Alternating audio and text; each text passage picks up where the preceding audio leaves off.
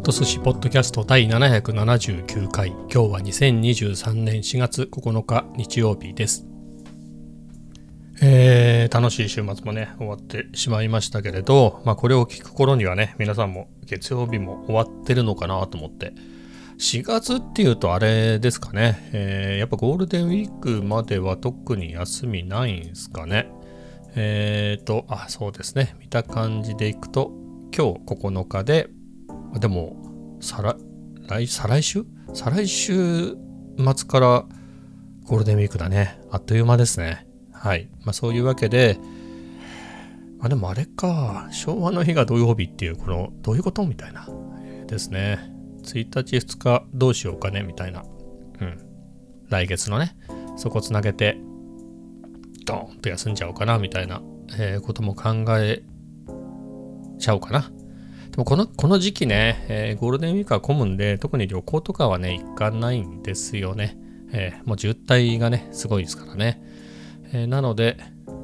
まあ、誰か会う人がいれば、都内に出て写真なんかね、撮ってもいいかなとは思うんですけれど、まあぐらいなもんですかね。まあ、久々チャンスがあれば実家に日帰りでみたいなことも思わないでもないですが、はい。一点ね、あの、バーベキューの予定がね、入ってんですよね。確か、7日。なんで最後の日なんだろう。あ、なんで最後の日かってあれだね。えー、そのゴールデンウィークの最中はいろいろみんなが予定が入るから最後の日ならいいだろうっていうことなんですかね。はい。まあ最後の楽しみっていうことでね。あのー、去年、えー、もあったんですけれど、あのー、子供がね、保育園の頃のえー、ママ友パパ友ですね。子供の保育園の時の同級生の、えー、そういうお父さんお母さんたちですね。えー、と子供が小学生ぐらいまではね、まあ、割とそういうのが毎年キャンプだったり、まあ、バーベキューだったりっていうのでね交流があったんですけれど中学1年かなそれぐらいにあったのが最後でそれ以降はまあ会ってなかったんですけどまあそのえっ、ー、とね、僕の子供が通ってた保育園が、もう全然最寄りじゃなかったんですよね。入れなくて、そういう遠ちょっと割と遠めのところに入っていて、えー、で、他の人たちはみんなそこの、なんだったらあの、幼馴染みたいな、えー、人たちだったりするんですね、親同士も。えー、の、なので、えー、僕以外の、僕の家族以外の人たちは結構、えー、中学生の時以降も会ってたんでしょうけどね。まあ、そんなこんなで、えー、去年久しぶりにね、えー、そのうちの一人の方がお家を建てたから、あのー、見に来ないなんて言ってね、あの、リフォームじゃないな、建て直したのかな。はい。えー、そんなわけで、えー、お披露目っていうことで、で、久しぶりに集まってっていうのがあって、えー、まあその、そこからまた交流が再開したっていうか、えー、そんなわけで、今年も誘ってもらったので、行ってきますと。まあ、去年のね、あれは良かったですよ。本当に今もね、ずっと停滞してるんですけれど、ちょうどこの1年前の今頃も全然その YouTube のチャンネル登録者が全然全く増えなくなってね、本当に増えなくなって、本当にびっくりするぐらい動かなくなって、えー、な感じだったんですけど、その時に、えー、会ってね、何、ちょっと YouTube の教えてよなんて言って、あの、チャンネル教えたら何か登録してくれて、まあそれはそれだけだと思うんですけど、まあでもそうやって動きがあってから、そのタイミングからね、ググググってまた登録者が増え始めて、えー、まあそういうことがあったんでね、えー、今回も、えー、そんな感じの、何ですか、とっかかりになればいいなと思うんですけれど、そう、YouTube もね、もう2週間以上更新してないね。その前も結構10日ぐらい空いてたと思うんですよね。それまで1週間以上は絶対空けないようにってやってたんで、最近ほんとのんびりペースですね。まあ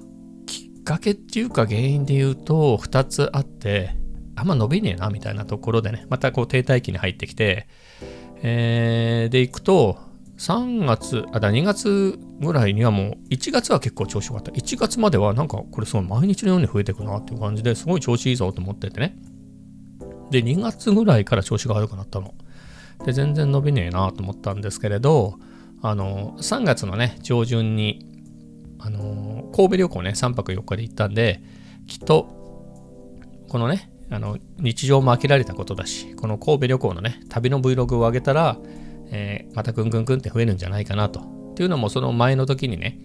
えー、その前の旅行の時、金沢に行った時なんかも、やっぱ結構視聴回数も、え増えて、さらに登録者も増えたんでね、それで。まあそんな感じかなと思ってたんですけど、むしろ減ったっつよね。でもね、まあ、動画を見て減ったっていう感じではないんだよね。何かはよくわかんないんですけれど、視聴回数自体も良かったしね。えなんですけれど、まあ、特に、まあ、プラマイで言うと0かな？あ、でも2人減ったぐらいかな。トータルで2人減ったぐらいの感じですね。えー、そうするとちょっとテンション下がるでしょ。ね。それが一つ。で、もう一つで言うと、この、やっぱ Vlog 慣れしたっていうこともあってね、もう3年近くやって、えー、それで旅も3回目かな。えー、ということで、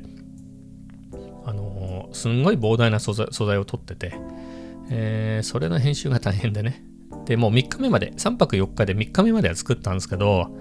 まあ、それも大変だったわけ。で、今4日目ね、最終日のやつ編集して途中までで、えー、ほったらかしてるんだけど、もう嫌になっちゃうよね。なんかもう自分でも、えー、3泊4日の、まだもう1ヶ月経ってんのに、4日目終わってねえや、みたいな。で、その間、ほら、日常の Vlog も止まってるでしょ、まあ、みたいなことがあって、まあ、そこでなかなか触手が動かないっていうかね。やっぱりその、作る方的にも盛りだくさんだと結構逆にやりにくいんだなっていうのをね、えー、感じてますね。えー、なので、まあ、ただ、増えた減ったみたいなのもね、えー、ないから、やらないならやらないも結構楽だなっていうのはちょっと思ってますね。ただ、こういうね、あの、あの、あんぐらいの僕の Vlog とかでもね、やっぱりあれ、ゼロからやるってなると大変ですよ。その全くその知識がないところからやるとね、あんぐらいでも。なので、えー、せっかく覚えたことをね、えー、忘れちゃうのはもったいなので、続けようとは思ってますけどね。なかなか。まあ、あとあれか、2つっつったけど、3つ目があれだよね。えー、まあ、数学ですかね。数学自体はでも、その、年末ラストスパートでね、もう一回やり直そうと思って、えー、あの、やり直しのやり直しみたいな感じでね。あの、12月1日からまた、えー、数2を、ん？数1を、えー、やり直して、2月に数 2B の本が出たんで、それをやって、今、1回終わって2週目の、本当に一番最後のところまで来てますけど、えー、やっててね、そのうち数3もやってみたいな。えー、そんな、そっちが忙しいってのもあるね。あの、家でもね、その、スペアタイムっていうか余暇、のね、時間をそれにつぎ込んじゃってるんで、結構でしょ、2時間とか、その毎日使っちゃうと。動画を編集する時間がね、前は、えー、なんか動画でも編集しようかなみたいなね、Vlog アップしようかなってやってたのが、その分他に使っちゃってるんでね、まあそういうのもあるんですが、はい。まあ今こうやってやろうかなって言ってるけど、そんなにやる気はないね。まあでもそろそろね、そろそろアップしようかなと思いますけど。本当はね、週末あげようと思ってたんだけどね、えー、まだ。でもね、途中までは来たよ。途中まで来て、まあ構成で言うと最終日ね、えー、神戸旅行の最終日は、まあ西村コーヒーの山中山手本店に家族で行って、あ、違う。最初ね、えー、生田神社みたいなのがね、ホテルのすぐ隣にあったんで、それを朝ちょっと見て、で、その後朝のパンを買いに行ったら、パン屋がまだ時間的にやってなかったので、まあ、スタバでいいかって言って、スタバでチョコスコーンみたいなの食べてね、チョコスコーンだね、みたいなのじゃなくて、チョコスコーンと、まあ、カプチーノ食べて、で、戻って、じゃあチェックアウトして、えー、っていう時に、あの、時間あるんだったらあそこ行ってみようかって言ってね、僕はその前日に3回ぐらい、えー、西村コーヒー行ったんですけど、家族は行ったことないんで、じゃあ行こうよっつって、ケーキとかもあるしね。えー、っていうんで、みんなで行って、で、その後、まあ、もともとの息子のリクエストで、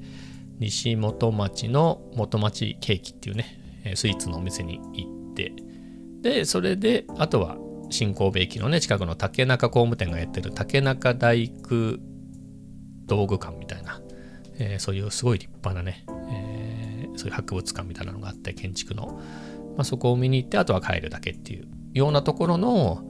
えっ、ー、と、まあ、ケーキのパートはもう結構できてますね。まあまあね。まだ大工のとこまでは行ってないですけれど、まあ、結構前半の元町ケーキあたりのとこまでは割とへ、あれかな、えー、編集してるかな。テロップとかは一切入れてないんですけれど、あの、尺的にね、えー、こんなにいらないなって言って何秒何秒っつってカットカットみたいなのはその辺までは来てるんだけどねって言ってもねテロップが丸々残ってるとかトランジションも含めて、えー、あと元町ケーキの後元町のね西元町商店街っていうところが結構良かったのよ、まあ、そこ結構ちょっと歩いてね。でそこで瓦せんべいっていうののその元祖のお店があってそこでお土産買ったりもしてそれも取ってたんでね。そういうところをちょっと入れたりするとまだまだだよね。あと竹中大工道具館。あれも一応取るだけ取ったんだけどそんなにそんなにでもないしなみたいな、えー、さらっとでもいいかなと思いつつねはいみたいなところで、まあ、結構削って17分ぐらいまで来たんですけれどまあそれでもまだね半分ケーキのところまでなので、えー、まだその編集してないね後半のところも詰めていけばまあ10分ぐらいにはなるんじゃないかなとは思いますけれど、はい。まあそんな感じで、言ってても嫌になるね。えー、で、その他にね、日々撮ってる Vlog の、えー、あれもどうすんだっていう感じでね。だっていろんなもの買ったでしょ、僕。えっ、ー、と、そもそも旅行に行くから買いましたみたいなのは、あれか、もうやってたんだ。旅行行く前に撮って出してたんですけど、あとは、ね、あの、これ気をつけないと反応するからあれだな。あの、ネストハブ、あの画面がついたね、Google の。あれも買ってめっちゃ気に入って愛用してるんだけど、それも買ったでしょ？えー、あとなんだろう。多分、あれも Vlog には入れてないんじゃない？えっ、ー、と、ロットリングのね、シャーペン、えー、ずっと愛用してたやつをあんま使わないから子供にあげたんだけど、また使いたいなと思って自分用に色違いでシルバーのやつを買ったっていうやつ？えー、とか、他も、ほら、レンズも買ったんだでしょ ?28mm ね、F2 も買ったりとか、その辺も撮るだけは開封ね、一応撮ってある。あとはほら、それこそ愛用してる関数電卓ね、えー、カシオの関数電卓も、これもまだ紹介してないし、撮るだけは撮ったんだね。なんだかんだ言ったら、それ、あれよ。あの、ここまでいるかはわかんないけど、トミカのホンダシティターボ2のミニカーとかね、そういうのも、買ってるしね。まあその辺も取るだけは取ってあるんでね、えー、みたいなことを考えると、まあせっせとその辺も消化したりね、えー、なんだろう、α7-4 も、えー、5月で1年になるんで、あのー、1年使った感想みたいなのもね、あのー、撮りたいなとは思ってるし、まあそれこそ 20mm もね、結構もう本当にね、そればっかり使ってるね。28mm、あ、28mm。まさかの意外と良かったってね。意外と良すぎたっていうね。あの結構評判もうあれだったんだけど僕的にはドンピシャど真ん中来たなって感じでめちゃめちゃ使いやすくて、え、映りも気に入っててもう本当にそればっかり使ってるっていうような状態なのでこのレンズのね紹介もしたいし、えー、みたいなところではいネタはあるんですけどね一回途切れると難しいよねだから、まあまた明日また明日また明日ってなってずっと来ちゃってるねあの Vlog の編集も。はい。まあ、やるともやらないともうんと思いますまあ、やめる、ま、まだすぐにやめるって感じではないから、はい。まあ、いい加減編集ね、進めて、エイヤで出しちゃおうかなとも思います。まあ、そうするとね、えー、旅行のやつは終わるんで、まあ、普段通りの感じのやつで戻れるんで、また楽しいかなと思うんで、はい、頑張っていきたいと思います。えー、では、えー、次の話題でいくと、あ、ムーミンサマーマットネスっていうね、ムーミンの洋書を買った話は昨日したんですけれど、もう結構いい感じに進んでて、もう50%超えました。まあ頑張って読んでるっていうのもあるけれど、まあやっぱりね、なんだかんだ最近そんなに洋書を読んでた感じもなかったけれど、まあ自分なりに進化はしてるんすね。はい、スイスイ読めましたっていうところで。あのー、なんだろう。結構やっぱり洋書を読むコツって人によると思うんですけれど、なんだろう、まあそういう意味だろうなっていうふうに思って進んでいかないと、永遠に読み終わらないと思いますよ。読んだことない人、1ページも読め読み終わらないんじゃないかなっていう調べてたら、えー、中ぐらいでね。なので、あのー、僕がやっていたコツで言うと、それこそハリー・ポッターにせよ、ああいうのも、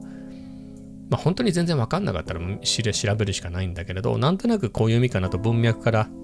前後のね、文脈からこういうことだろうなっていうようなで納得して、えー、どんどん進んでってあまりにもそれが何回も出てきて気になったら調べるみたいなね、えー、そうした方が覚えたりとか、えー、みたいなことをやっていたんですけど、今回はね、さすがに結構まめに調べてますね。ちゃんと自分が思ってる意味なのかっていうのをね、調べる意味も。だってこのムーミンなんか何回も何回も何回も読んでるからね。えー、なので、そろそろね、そろそろ全部分かってもいいでしょっていうことで、いろいろ調べてるんですけれど、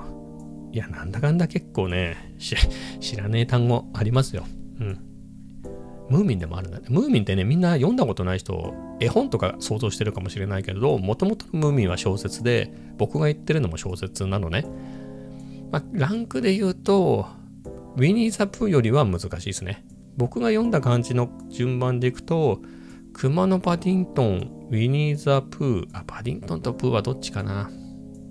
まあ、なんとなく相性もあるかもしれないけど、プーの方が簡単に感じます。でもあれもちゃんとした小説だからね、そこそこの長さの。プー、パディントン、えー、ムーミンかな。ずーっとレベルが上がってハリー・ポッターって感じですかね。えー、の感じなんで、ナルニアなんかもまあムーミンと、ムーミンよりは難しいから同じぐらいかな。ナルニアっね、日本語で読んだことある人もいると思いますけれど、はい。意外といや、僕英語できますみたいな。バンバン、あの、普段から分厚いペーパーバッグ読んでますみたいな人だったらね、まあ簡単でしょ？ムーミンとかも、ハリー・ポッターも簡単だろうけど、読んだことない人にとってはめっちゃ難しいよ。はっきり言って。はい。読んだことない人にはね。はい。だって子供の本って、多分ムーミンの本って、ま、わかんない。適当に出版社言いますけど、講談社の割と新書サイズだけど分厚い、なんか少年なんとかシリーズみたいなやつ？なんかありそうじゃない？ホビットもそのシリーズであると思うんだけど、うちにも一冊あるかな？ホビットは、えー、上下巻なのかな？それ子供に買い与えたやつがあって、えー、その辺の本がね、あるんですけれど、まあ、あの辺のやつを、あれ全くの外国人、ね、日本語わからない、あまり得意でない人が読むって考えたらあれハードル高いでしょ。ね、それと同じことだよね、英語も。はい。なんですけれど、だってさ、あのー、まあ言いましたけど、トーベン・ヤンソンってね、トーベン・ヤンソンっていう人自体が島を持ってんだよね。自分でちっちゃい島。フィンランドって島がいっぱいあるんでちっちゃい。それを一つ所有してたんだよね。なので夏の間そこに滞在してたりして、え、だったりするので、え、その船とか詳しいわけよ。身近なわけ、船とかが。だから、ムーミンの中にも船出てくるし、え、このムーミンサマーマットネスにも船、船、船っていうかそうですね、船だったり、船にまつわる単語がいっぱい出てくるわけ。それこそさ、なんつうの、あの、ほら、船をこう、なんか止めとく用のすんげえぶっといロープとかあるじゃない。あれ、なんかそういう専用の呼び名あるじゃないあれ英語でってことよ。ね、そういうのがいちいち出てきてたりとか、えー、ね、するんで、まあ、そういうことだろうなっていうのをね、文脈からわかるけれど、本当にそうかなっていうのをね、えー、いちいち、えー、調べながら、えー、読んでますけど、まあそれでも、うん、そんなにそんなにね、わかんない単語がいっぱいあるわけでもないから、いい感じに進んで半分までやってまいりましたね。はい、結構面白く読んでます。で、あのね、それでいくと、ちょっと辞書買っちゃった、辞書。あの、紙の辞書にしようかなってちょっと悩んだのね。何かで言うと、まあ、電子辞書の類は好きで、あの、物書き堂っていうね、iOS アプリ、Mac のアプリで、物書き堂の辞書ってのがあって、それは今で言うと、インアップチェイスイン、イン、インアップパーチェイスか。パーチェイス。あのー、アプリ内課金で、えー、いろんな辞書を買っていくっていうスタイルなんですけれど、えっ、ー、と、僕はもともと相当持ってて、えー、物書堂の辞書が、今はそういうね、辞書ってアプリがあって、その中にいろんな辞書コンテンツをそれぞれアップ内課金で買うっていうものに、スタイルに変わったんだけど、もともと本当の最初は別々のアプリだったんだよね。スペイン語の辞書です。スペイン語の辞書、清和辞書、和製辞書、えー、朝鮮語辞典とかね、そんな感じで分かれてたんだけど、確か物書き堂のそのアプリが最初に変わったタイミングの時の説明だと、その同類のアプリっていうことらしいのね。アップル的なその解釈で。でそれはダメだってことになって、そういうのは、あの、今あるようなね、辞書ってアプリにして、その中で買わせるように変えろっていうようなね、まあ多分似たような、アップルからすると似たようなアプリがいっぱい出てきちゃうってことなんじゃないですか。えー、という風に変わったんで、途中から変わってね、もちろん買った、今までその単体で買ってた辞書は、あの、新しいね、もう新しいというか今はもう普通になっちゃったけど、その辞書アプリのアップ内課金の方にも、ちゃんとあの、えー、移行できるようになってたんですけどね。はい。まあそんな感じで、いろいろ買ってて、結構ね、辞書どんぐらい買ってんだろう、これ。えー、そのまま、これどうやって戻るんだっけ、これ。えっ、ー、と、このアプリ、あ、物書き堂の辞書ね、新規ってやると。ああ、出てきた、出てきた。えっ、ー、と、ちょっと見てますけど、あ、ぱいあるね。1、2、3、4、5、6、7、8、9。辞書アプリに収録されてるので10個かな。えっ、ー、と、朝鮮語、朝鮮語、日本語、韓国語。これもややこしいんですけど、えっ、ー、と、どこだっけ？小学館のかん、えっ、ー、と、朝鮮語辞典なんですよね。えー、それと、えー、清和和製スペイン語辞書ね。えっ、と、あと三国三省堂の、三省堂でいいのこれ？えー、三省堂どっち？あの、国語辞典？三国ね？えー、あとは大辞林。大辞林のアップって最初ね、すごく評判になったんですよね。iOS の初期の頃。すごい、このスマホ時代の新しいユーザーインターフェースだっていうんですごい評判になったんですけど、まあその大辞林。えー、と、あとは開示会、漢字会っていうあの漢和辞典。あとは角川の類語新辞典。えー、英語で言うと Wisdom の3。で、これは2の時も買ったんで、もう使ってないけど2も持ってますと。で、あとは、えっ、ー、と、英英辞典で、えー、 COBUILD、米語辞典ね。えー、 COBUILD Advanced American English Dictionary っていうのを持っていて、えー、でね、この物書堂の辞書以外で言うとね、単体の辞書で、あのー、 Oxford の Advanced Learner's Dictionary、オールド、OALD の第8版を持ってたの、アプリで。あとは、エルトス、ロング版の現代 AA 辞典ってやつか、の、えー、5版とか結構古いやつかな。10年ぐらい前に出てたやつ。それは、そのアプリ単体でね、別の、えー、会社が出してたアプリを買って持ってるんですけれど、えっ、ー、と、まあ、版も古いしね。で、やっぱ物書き堂の辞書のアプリが少し秀逸で、あの、串刺しでね、いろいろ検索もできるしで、まあ、版も新しいし、新しいやつ欲しいなと思ってね、はいたんですけれど、ちょうどその新入生、毎年やるんですよね、このタイミングで。あの、入学セール的なね、辞書が一番売れる時期じゃないの？この新新学新級の時期っていうのが。それで28%オフみたいなのやってるので、どうしようかなと思ってたんだけど、えー、エイヤーで買いましたね。3600円。高いっちゃ高いけどね。あの、これって、もともと亀のやつって、僕の記憶だと4000何百円だった気がするんだよな。えー、ちょっとあんまり定かではないんだけど、昔4000円ぐらいだったんじゃない？それが今ね、8000円ぐらいするのよ。まあ、それが単純に紙の本だけじゃなくて、あの、サイトがあるんだよね。オックスフォードの。えー、オックスフォード大学出版だっけ。えー、そこのサイトがあって、その辞書自体は誰でも無料で使えるんだけど、それのさらに深いところの機能を使えるやつの年パスだか4年、4年だか3年使えますみたいな権利付きで辞書が売ってるから、その、7000とか8000ぐらいすんのよ。結構高いよね。それに比べると、まあ、3600円ならいいかなと。はい。まあ、そんなことでね、えー、こっちを買いましたけど、ただ、さっきも言った時ね、コービルドもあるしね、えー、いつもネットにつながってればそっちを見ることもできるしで、まあ、ここはなかなか悩ましかったんですけどね。あとは、読み物が欲しかったっていうのはあるんですよね。僕結構辞書が好きで、紙の辞書で言うと、まあ、さっき言ったようなね、あの、 Oxford Advanced Learner's Dictionary で言えば、あれ、第6版かな？第6版の紙のやつは買ったんだよね。結構でかいやつ。も持ってたし、ロングマンは、えっとね、ロングマンは Active Study Dictionary とか、あの、 Pocket Dictionary あの、 Basic Dictionary をポケットサイズにしたやつとか、えー、結構いろんなの持ってて好きでねいろんな種類持ってたのよ多分 COBUILD も持っててそれは友達にもらったやつなんだよね。なんか引っ越す時にもういらないからあげるよっつってくれたやつがあってそういうのも持ってたしまああとは、まあ、辞書とはちょっと違うけど Practical English Usage とかね。なんだっけマーフィーの？マーフィーじゃないか。誰かの。誰かのそれを持ってたしあとはロングマンのActivator？Language Activator？いや待てよ。 Language Activator のもうちょっとライトなやつもうちょっと中級者向けみたいな Language Activator のやつがあってそれも Active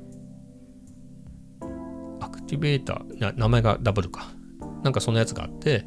その辺を持ってた気がするね、うん、 Active Study Dictionary あん？ Active Study Dictionary なんてなかなかサイズも良くてねすごく良くて読み物としてねなんかパラパラめくってえー、単語を覚えたりとか、まあそれ自体ね、英英辞典だから英語で書いてあるから、そういうね、えー、知ってる単語をどう英語で説明するのかなみたいなのの勉強にもなるんで好きでね、すごくコレクションしてたんだけど、えー、なんかね、あの、今僕がいる部屋ね、もともと物置部屋で、これを自分の部屋としようと思って、もう8年になるんですけど、それでバーって綺麗にしてった時に、その辺もう紙の辞書なんか使わないっつってね、えー、まあ、ムーミンのペーパーバッグなんかもそうですけれど、そういったものをね、全部捨てちゃったんだよね。まあ、Kindle 版で買うなり、辞書はね、辞書アプリで買えばいいから、もういらないやつで全部処分しちゃってね、持ってないんで、まあ、1個ぐらいあってもいいかなと思ってね、いろいろ調べてたんですけど、えー、まあ、なかなかなくてね、もうそういうのないんだね。もう、電子辞書とか、そういう時代になっちゃったから、紙のもあるのはあるけれど、さっき言った通りね、えー、結構高くなっちゃってたり、うんね、 Active Study Dictionary なんてね、あれも2000何百円ぐらいで買えたんだけどね、あれなんか、まあ、同じぐらいで売ってればね、また一冊置いといて読書するのに楽しいかなと思ったんですけど、 Pocket Dictionary じゃないや、 Basic Dictionary はまだありましたね。それがね、えっ、ー、とあ、 Basic American Dictionary Basic American English Dictionary が1800円ぐらい。で、そのイギリス英語版のね、本家の方は2300円ぐらいで、まあ、それに2000何百円出すんだったら、あとね、それがね、一色刷りだったんだよね。二色、あ、違う、二色刷りじゃないや。あ、カラーだった。カラーだった。だから面白かったんだけど、ただ、ね、本として読むにせよ、まあ辞書の方が便利かなと思って、なんだかんだ、あの、アプリの方がね。で、そっちにね、2000何百円、えー、出すんだったら、アプリでちゃんとした辞書の方がね、読書するときにもパッパッパって弾けるし、この物書き用のアプリって iOS、iPad、まあ iOS、iPadOS、あと MacOS でね、えー、共通してあの買ったコンテンツ使えるんで、まあいろいろ使い勝手がいいかなっていうことで、はい、そっちを買いましたね。はい、ということでね、もう本当にバンバンそっちで調べながら、英英辞典で調べながら、まあ、せっかく買ったんでね、そういうこともあって、ムーミンでちょっとでもわかんない単語があれば、あやふやな単語があれば、えー、調べながらね、えー、読んでおります。まあ、非常に楽しいですね。えー、なのでね、こういうのって時間経っちゃうともう前のストーリーなんだっけってわかんなくなっちゃうんだね。やっぱりさっささっさと、え、集中して読んでって、えー、もう、だって、おととい、あ、昨日か、昨日買ってもう今日50%なんでね。まあ明日、明後日には読み終わりたいなというふうに思ってます。後半に行くほどね、その、大体同じような単語が出てきたりして覚えたりもするし、リズムが乗ってくるんで、あの、後半、中盤超えるとね、あのスピード上がってくんで、まあ、さっさとね、明日あたりに読み終えられたら良いなと思います。あと、思うのが、なんとなく覚えてるところもあるのね。あの、お話全体として、こういう話だったよなってのは覚えてるんで、えー、だなってのもあれば、こんな話だったっけっていうところもあったりしてね。まあその辺も面白いですね。楽しめてますね。まあこれ読み終わったら、あの、ムーミンの本もね、えー、何冊か持ってたりもするし、えー、まあそういうのもまた読んでみようかなと思ってます。はい。まあ読み終えた時にまた考えますけどね。はい。まあなところですかね。はい。ではね、数学の話を最後にすると、数 B のね、数列のところが終わった。これ前半に言ったような気もするね。一応、これ最後にそれだけ、進捗だけ言っておくと、まあ、数列のところですね。全化式1、2、3ぐらいのやって、えー、数学的機能法っていうところやっても、この辺なんかやってもよくわかんないんだけど、はい、えー、をやりまして、えー、次はね、最後のパートの確率、統計、あの辺のところなので、えー、頑張っていきたいなと思います。まあ、そんなところですね。で明日がね、病院なんですよ。えー、3ヶ月に一度の通院でね、憂鬱でございますけれど、えー、別に辛い治療をしてるとかではないので、えー、何もか聞いてんのかなっていうところがちょっと疑問に思って、あのー、また明日話しますね。はい。明日話します。はい。そういうわけで、今日はこの辺で終わりたいと思います。それではまた明日。